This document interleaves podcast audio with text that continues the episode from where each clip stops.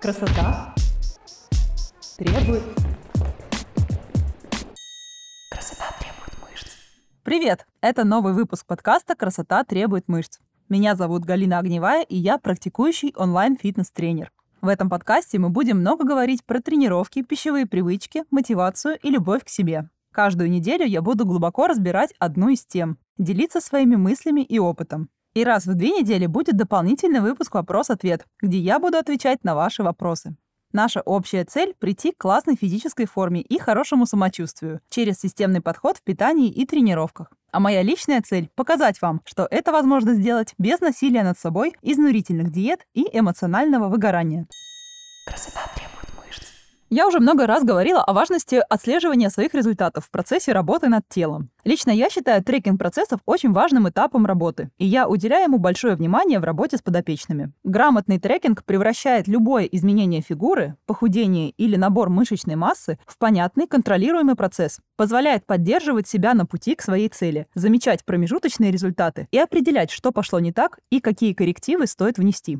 И достаточно часто по разным, независящим от меня, как от тренера, условиям, приходится сталкиваться с проблемами, которые возникают в процессе. Одной из таких проблем является излишне эмоциональное отношение к процессу трекинга. Каждая первая, кто пыталась когда-либо похудеть, взрывает себе мозг по поводу колебаний веса, который ведет себя не так, как ей хотелось бы, фиксируясь на каких-то своих ожиданиях, как тело должно себя вести. У некоторых просьба просто сфотографировать себя, чтобы увидеть стартовую точку, вызывает чувство стыда. А мысли вести пищевой дневник и считать калории вызывают закатывание глаз и отторжение на уровне «не хочу этим заморачиваться, вот уберу булки и все наладится». В этом выпуске я хочу поделиться своими мыслями, как отслеживать результат и не сходить с ума от стресса. И что делать, если взвешивание себя и еды вас триггерят. Почему цифры — это всего лишь цифры, и как можно относиться к трекингу важных вам показателей просто как инструменту, без лишних эмоций. Мы затронем некоторые психологические аспекты отношения к своему телу, и я хочу показать, в какие моменты наши эмоции и установки могут обманывать нас и мешать достигать тех результатов, которые мы хотим. Добавьте этот выпуск себе в закладки и переслушивайте каждый раз, когда начинаете паниковать, что вес вместо того, чтобы пойти вниз, сдвинулся вверх. Моя цель — снизить тревожность по поводу цифр в фитнесе, но при этом показать, зачем, кому и в каких случаях это все-таки стоит делать.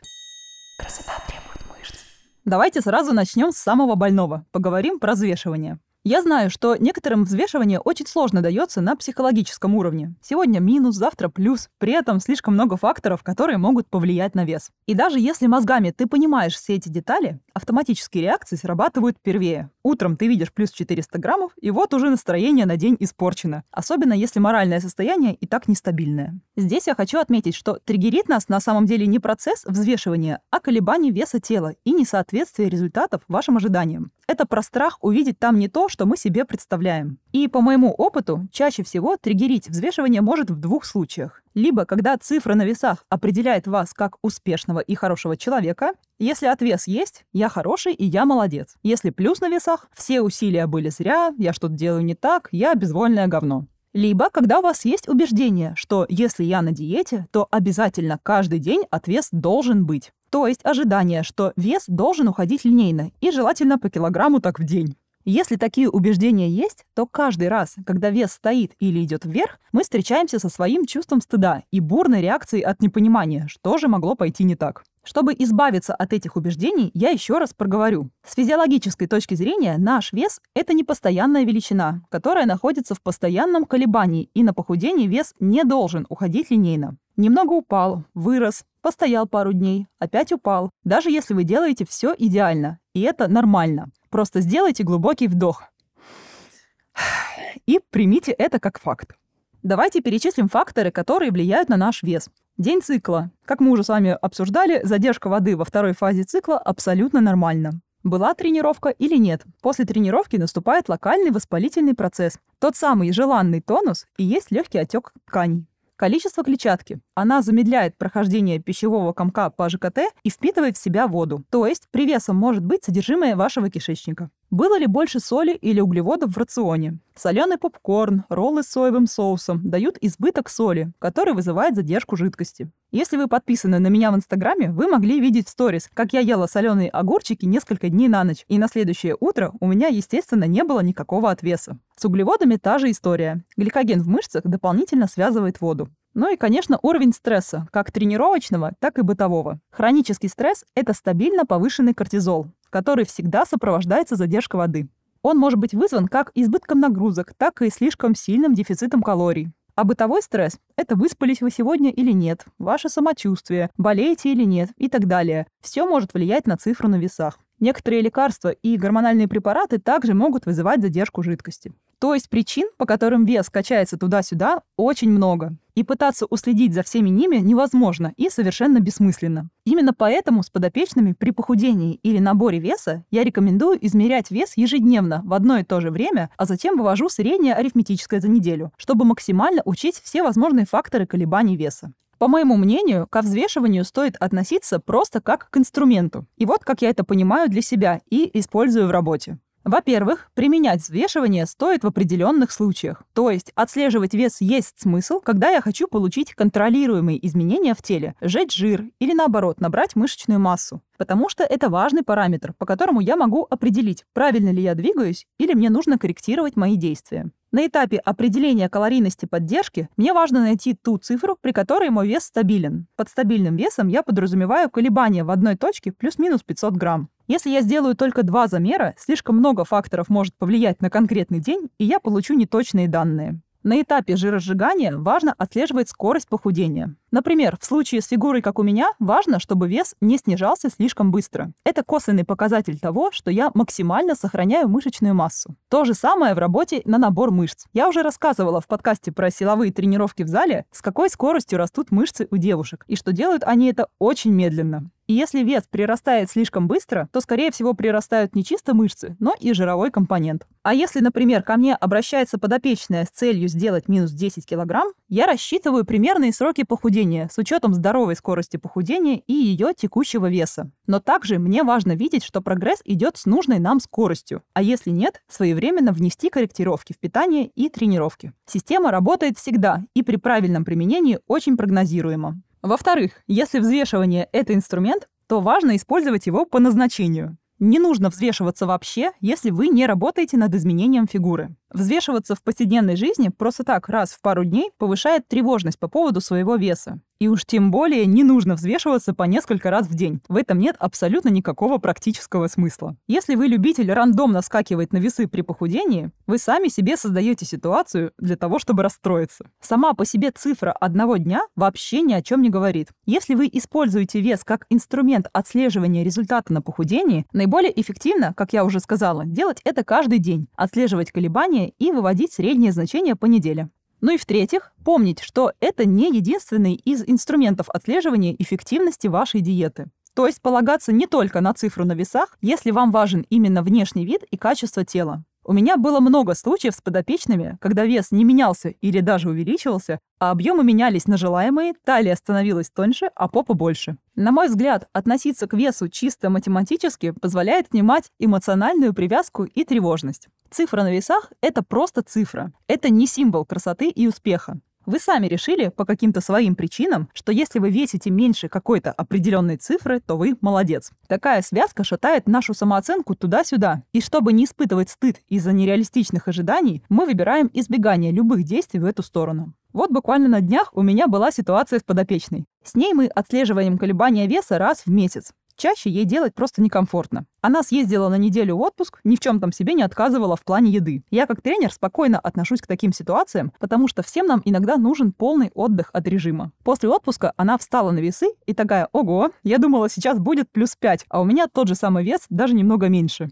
Просто осознайте, что если какое-то измерение пугает вас и управляет вашим представлением о себе, это не круто, и с этим надо работать. Тревога снижается тогда, когда ты своими глазами видишь, что нет ничего страшного в привесе, и что он сегодня есть, завтра нет. Считайте это тренировкой эмоциональной стабильности, чтобы ваши самоощущения и самооценка не менялись от цифры на весах. Меняться могут ваше поведение и стратегия, если вы худеете, но не самоощущение, потому что цифра на весах никак вас не характеризует. Совсем.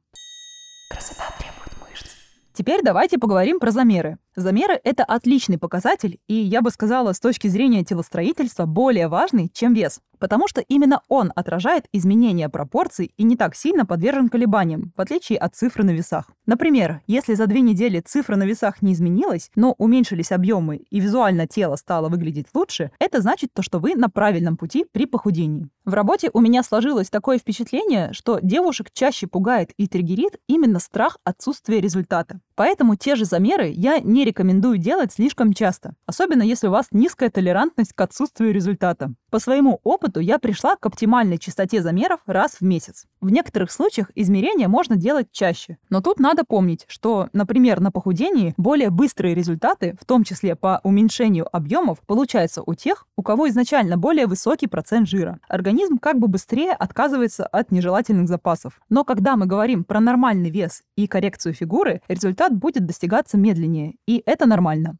В этом вопросе я придерживаюсь той же логики, что и с регулярным взвешиванием. Регулярные замеры нужно делать только в том случае, если у вас есть определенные цели по фигуре, и вы делаете определенные шаги в эту сторону. Просто так в повседневной жизни просыпаться и первым делом мерить объем талии я считаю лишним. Говоря про фотографии, в работе с подопечными я иногда сталкиваюсь с нежеланием и даже каким-то страхом фотографировать свое тело в начале работы. И здесь я хочу рассказать вам одну историю из своей практики. Девушка оставила заявку на ведение. Мы созвонились, обсудили цель. Я рассказала, как все будет проходить и что я требую от подопечных для эффективного взаимодействия. Со всех новеньких я собираю максимально подробную информацию через тестирование, анкетирование, замеры, фотографии и так далее. Это нужно для составления долгосрочной и краткосрочной стратегии работы. Зашел вопрос про стартовые фотографии, и девушка просто на отрез отказалась это делать с объяснением «я привыкла быть стройной, а тут не то пальто, это тяжело». Я всегда максимально гибко и с пониманием стараюсь подходить к каждому своему клиенту. Я объяснила, зачем мы это делаем, что в вопросе похудения важны не только цифры на весах, но и замеры и изменения внешнего вида. И стартовая точка в виде фотографий нужна не для того, чтобы посмотреть на себя и расстроиться, или чтобы я однажды похвасталась вашим до-после в соцсетях, а чтобы отслеживать эффективность действий, особенно если цель тренировок — это похудение и улучшение качества тела. А именно с этим запросом она ко мне и пришла. Также фиксация стартовой точки и ежемесячное фотографирование помогают подбадривать себя в процессе, напоминать самой себе о том, какой путь вы уже прошли и с чего начинали. Потому что цифры на весах и замеры не так показательны для нашего эмоционального состояния, как видимые изменения. Я уже не говорю о том, что по форме мы в том числе определяем стратегию работы. Как именно поработать с пропорциями, на какие упражнения и мышечные группы стоит давать акцент, да банально видеть у человека положение стоп, коленей, распределение веса, осанку, состояние спины и так далее. Иными словами, я не могу работать с вами вслепую. Моя работа основана на отслеживании динамики регулярных измерений, и я должна вас видеть. Я подсказала, что можно снять себя на видео и отправить мне, не пересматривая, если этот вопрос настолько сильно болезненный. Но, к сожалению, в ответ я встретила еще большее сопротивление и уже более грубые ответы, что человеку всегда было унизительно фотографировать свое тело, и особенно сейчас с лишним весом, и что вообще-то есть много других информативных инструментов для отслеживания результата. Подобный ответ для меня всегда звоночек. Если ко мне за помощью обращаются как к специалисту, то какие инструменты информативны, а какие нет, и что нужно для работы, определяю я. Это вопрос доверия. И если нет доверия, то о каком взаимодействии вообще может идти речь? Представьте, что вы придете к вашему стоматологу и откажетесь показывать зубы. В общем, работа у нас с этой клиенткой так и не случилась. Я за то, чтобы решать вопросы в диалоге и выстраивать работу комфортно для обеих сторон, как для себя, так и для клиента. Я могу пойти навстречу в каких-то моментах. Как я уже рассказывала, я не заставляю человека взвешиваться, если ему пока это делать некомфортно. И мы также определяем комфортную частоту отслеживания результатов. Но когда со мной не идут на диалог, для меня это красный флаг. Я готова помогать тем, кто готов мою помощь принять. Вот такая история. Я знаю, что иногда бывает сложно принять себя без эмоциональной окраски здесь и сейчас. И психологически неприятно увидеть свою стартовую точку мы прикладываем немало усилий, чтобы не видеть себе того, что нам не нравится, и, возможно, чего мы не хотим себе принимать. А фото, как взгляд со стороны, эту часть проявляет. Тем не менее, фотографии — это классный инструмент. Они отражают изменения фигуры, и, по моему опыту, большинству девушек важно именно то, как выглядит их тело, как сидит одежда, а не цифры на весах. Они отражают то, что не покажет ни вес, ни замеры объемов. Плюс часто бывает, что мы просыпаемся с плохим настроением, нас все бесит, и мы начинаем выискивать в себе недостатки в зеркале, фокусироваться на них, и в такие моменты очень легко обесценить и не заметить свои достижения. Фотографии позволяют оценить прогресс со стороны и дают более объективную картинку. Говоря про частоту фотографирования и проверки формы, визуальные изменения не наступают быстро. И по моему опыту есть смысл делать фото и видеоформы не чаще раза в месяц. И как в случае со взвешиванием, лично я сама делаю любые замеры, фото и видео, только тогда, когда ставлю себе определенную цель – набрать мышцы или похудеть. На поддержании я отслеживаю форму только в зеркале и по своим ощущениям. Лайфхак с видео, кстати, очень классный. Это делать даже гораздо быстрее, чем каждый раз фоткать себя на таймер или просить кого-то. Многие мои клиенты оценили. Да и я сама чаще использую именно видео для проверки формы. Можно также оценить прогресс в мышцах в напряженном и расслабленном виде. Но помните, что это также всего лишь один из инструментов. Красота требует мышц. Давайте обсудим еще один ужас, летящий на крыльях ночи. Дневник питания и подсчет калорий. По моему опыту, подсчет калорий становится триггером в трех самых распространенных случаях. Когда в голове клиента формируется понятие, что планку калорий ни в коем случае нельзя нарушать и нет никакой гибкости и разнообразия в рационе, когда эта планка слишком низкая и на ней реально голодно, и когда в рамках калорийности вы себе ставите еще и жесткие ограничения в продуктах. Это типичная ситуация в стиле «я на ПП на 1200 калорий». То есть, когда к низкой планке прибавляется разделение продуктов на хорошие разрешенные и плохие запрещенные. Именно такая установка в совокупности со слишком низким дефицитом и приводит к тому, что вы начинаете постоянно думать о еде и, как следствие, срываться и постоянно тревожиться. Вообще, проблема перееданий и РПП – это тема для отдельного выпуска, и даже не для одного. У психологов наверняка найдется много чего сказать на эту тему. Применительно к этому выпуску я как тренер скажу, что задача подсчета калорий не посадить себя на 1200 калорий и пытаться впихнуть в них что угодно. И в перееданиях и стрессе виноват не сам дневник питания или метод подсчет калорий, а неправильное или несвоевременное их применение. Я бы даже сказала, что беспорядочное применение. Подсчет калорий – это просто навык, которому можно научиться. И совершенно нормально, что он сходу не получается. И как инструмент в моей практике он прекрасно работает, многократно проверен, и с его помощью можно решать различные задачи. К дневнику питания стоит относиться скорее как к безоценочному наблюдению и дальнейшей корректировке своего рациона, исходя из вашей цели. Например, по дневнику питания можно объективно оценить текущий рацион, как количественно, чтобы вы ели не слишком мало или не слишком много, так и качественно, его сбалансированность и разнообразие. Это может помочь понять причины сильного чувства голода, нехватки сил на тренировках и в повседневной жизни, перекосы в сторону каких-то нутриентов, баланс микроэлементов и многие другие важные параметры рациона и их влияние на жизнь и самочувствие. Я считаю, что гибкость в работе с питанием очень важна, в работе с подопечными мы устанавливаем определенный диапазон по показателям рациона на день, чтобы было удобнее ориентироваться в продуктах и легче балансировать рацион. Но по сути нет ничего страшного, если вы работаете вокруг установленной планки. Например, ваша планка на похудение 1700 калорий, и в один день вы съедаете 1500, а в другой 2000. Просто потому, что в один день у вас был выше аппетит, и так сложились обстоятельства, а в другой день аппетита не было. Как и со взвешиванием, один день не решает ничего. Кстати, так же, как и в случае со взвешиванием, я на ведении вычисляю средненедельные значения по основным показателям. Я учу, как не выносить себе мозг, что «ай-яй-яй, я тут вышла за рамки на 100 калорий, белок не добрала, все пропало». Я учу, как с этим можно поработать. Или вообще скажу, не обращать внимания и просто продолжать придерживаться плана. Даже если вы превысили планку, вы себе говорите, что да, на этой неделе я превысила, потому что устала, много встреч с друзьями или банально устала от дефицита. Да, я не похудею на этой неделе, но я провела три тренировки, я много гуляла, я молодец. То есть мы работаем не только с питанием, но и с фокусом вашего внимания. Найти, в чем вы молодец, похвалить себя и поставить цель на следующую неделю – это тоже работа. А если не получается держать дефицит уже несколько недель подряд, можно поискать причины и вообще подумать о том, а удачное ли сейчас время вашей жизни для таких изменений, или нет внутренней мотивации или ресурса. Я подробно раскрывала тему правильной постановки целей и мотивации в предыдущих выпусках. Послушайте, если не слушали. Самое ужасное начинается тогда, когда девушки начинают себя винить почем зря.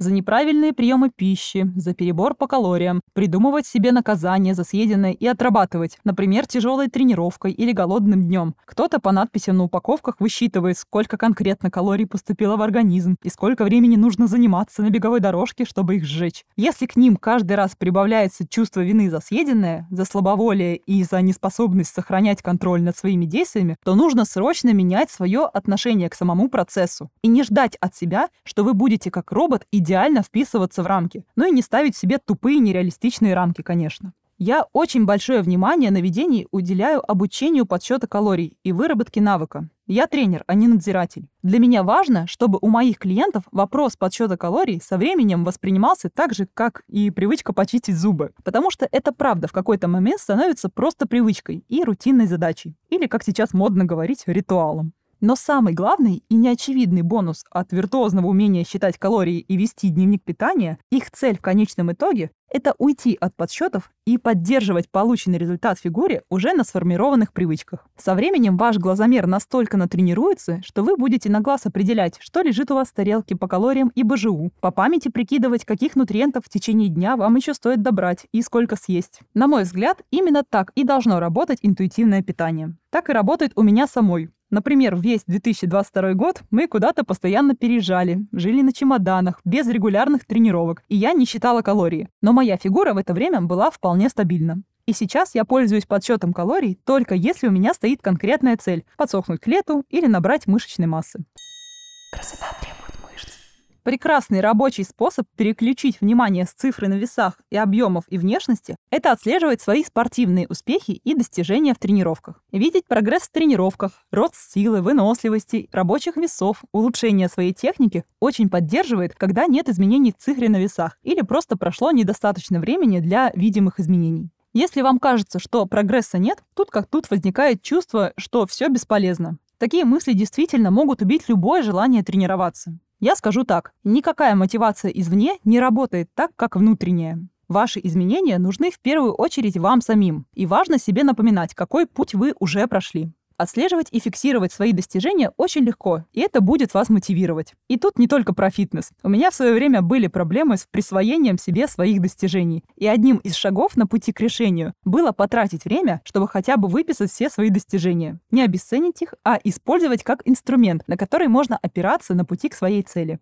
Замечайте то, как изменилась ваша сила, выносливость, гибкость и общее самочувствие. Отслеживайте то, что для вас важно, и то, над чем вы работаете. Так вы сможете понять, эффективно ли то, что вы делаете для вашей цели. Если вы поняли, что результат вас не устраивает, это не повод расстраиваться, а повод разобраться, в чем причина и что нужно изменить. Обязательно ведите дневник тренировок. Я здесь не буду нудеть про важность правильного дозирования нагрузки. В идеале ваша нагрузка должна быть хотя бы немного спланирована. Если вам сложно заранее все продумывать и планировать, конечно, можно работать по наитию и записывать по факту, что вы там сделали на тренировке. Но эффективность тренировок при таком подходе может сильно страдать. Если работать по плану, держать фокус на регулярности, правильной технике и постепенном росте рабочих весов, ваше тело обязательно откликнется на нагрузку. В блоке про тренировки я хочу пару слов сказать про нормы и количество шагов. Ежедневная активность – это вообще один из показателей, который стоит отслеживать не только тем, кто активно занимается похудением, но и обращать внимание хотя бы периодически стоит абсолютно всем людям. Здесь разговор даже не сколько про похудение, а сколько про здоровье. Все мы малоподвижны в современном обществе. Это сказывается и на работе опорно-двигательного аппарата, и на работе сердечно-сосудистой системы. У нас становится меньше сил и энергии, мышцы спазмируются от постоянной статической нагрузки. Список проблем от малоподвижного образа жизни можно продолжать до бесконечности.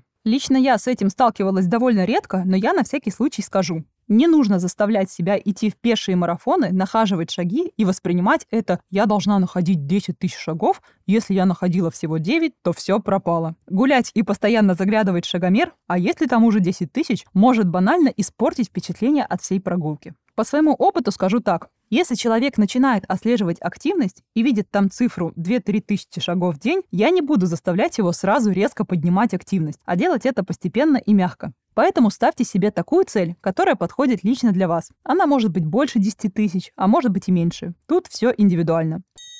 Красота требует мышц. Давайте теперь я немного расскажу про себя с позиции человека, который регулярно делает то, о чем говорит. Лично я люблю оцифровывать все, что можно оцифровать и анализировать. Это позволяет избегать лишних действий. Я понимаю, что кого-то мой подход привлекает, а кого-то отталкивает. И здесь есть баланс. С одной стороны, цифры — это объективные измеримые параметры, а с другой — это просто цифры, и не нужно к ним излишне эмоционально привязываться. В случае с весом, объемами и внешним видом тела я по необходимости отслеживаю это все одновременно, потому что по отдельности эти показатели не дают полной картины. И более того, каждый из них может по разным причинам искажаться и порой даже вводить в недоумение. Вот, например, вес. Я могу худеть, и при этом вес может стоять на месте или даже стать немного больше.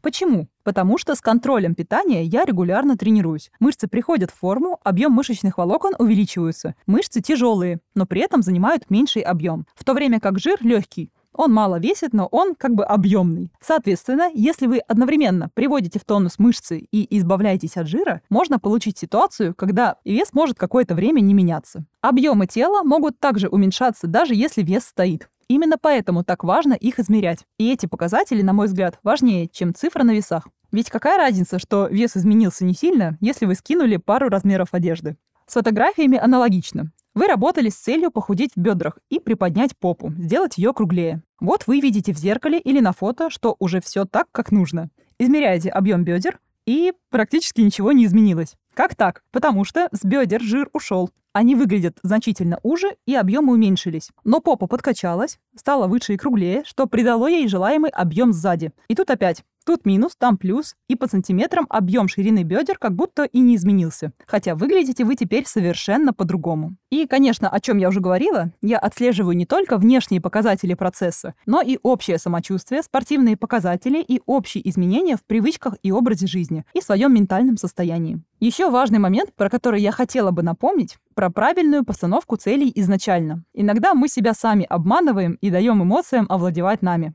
Эмоционально нам хочется, чтобы было так. Потренила недельку, увидела минус килограмм. Поддержала дефицит неделю, хочу увидеть отвес. Но так бывает далеко не всегда. И расстраиваться, что как-то все идет не по вашим ожиданиям, особенно если вы не учитываете все факторы, не точно считаете калории, не отслеживаете активность, не обращайте внимания на фазы цикла. В этом очень много детской позиции.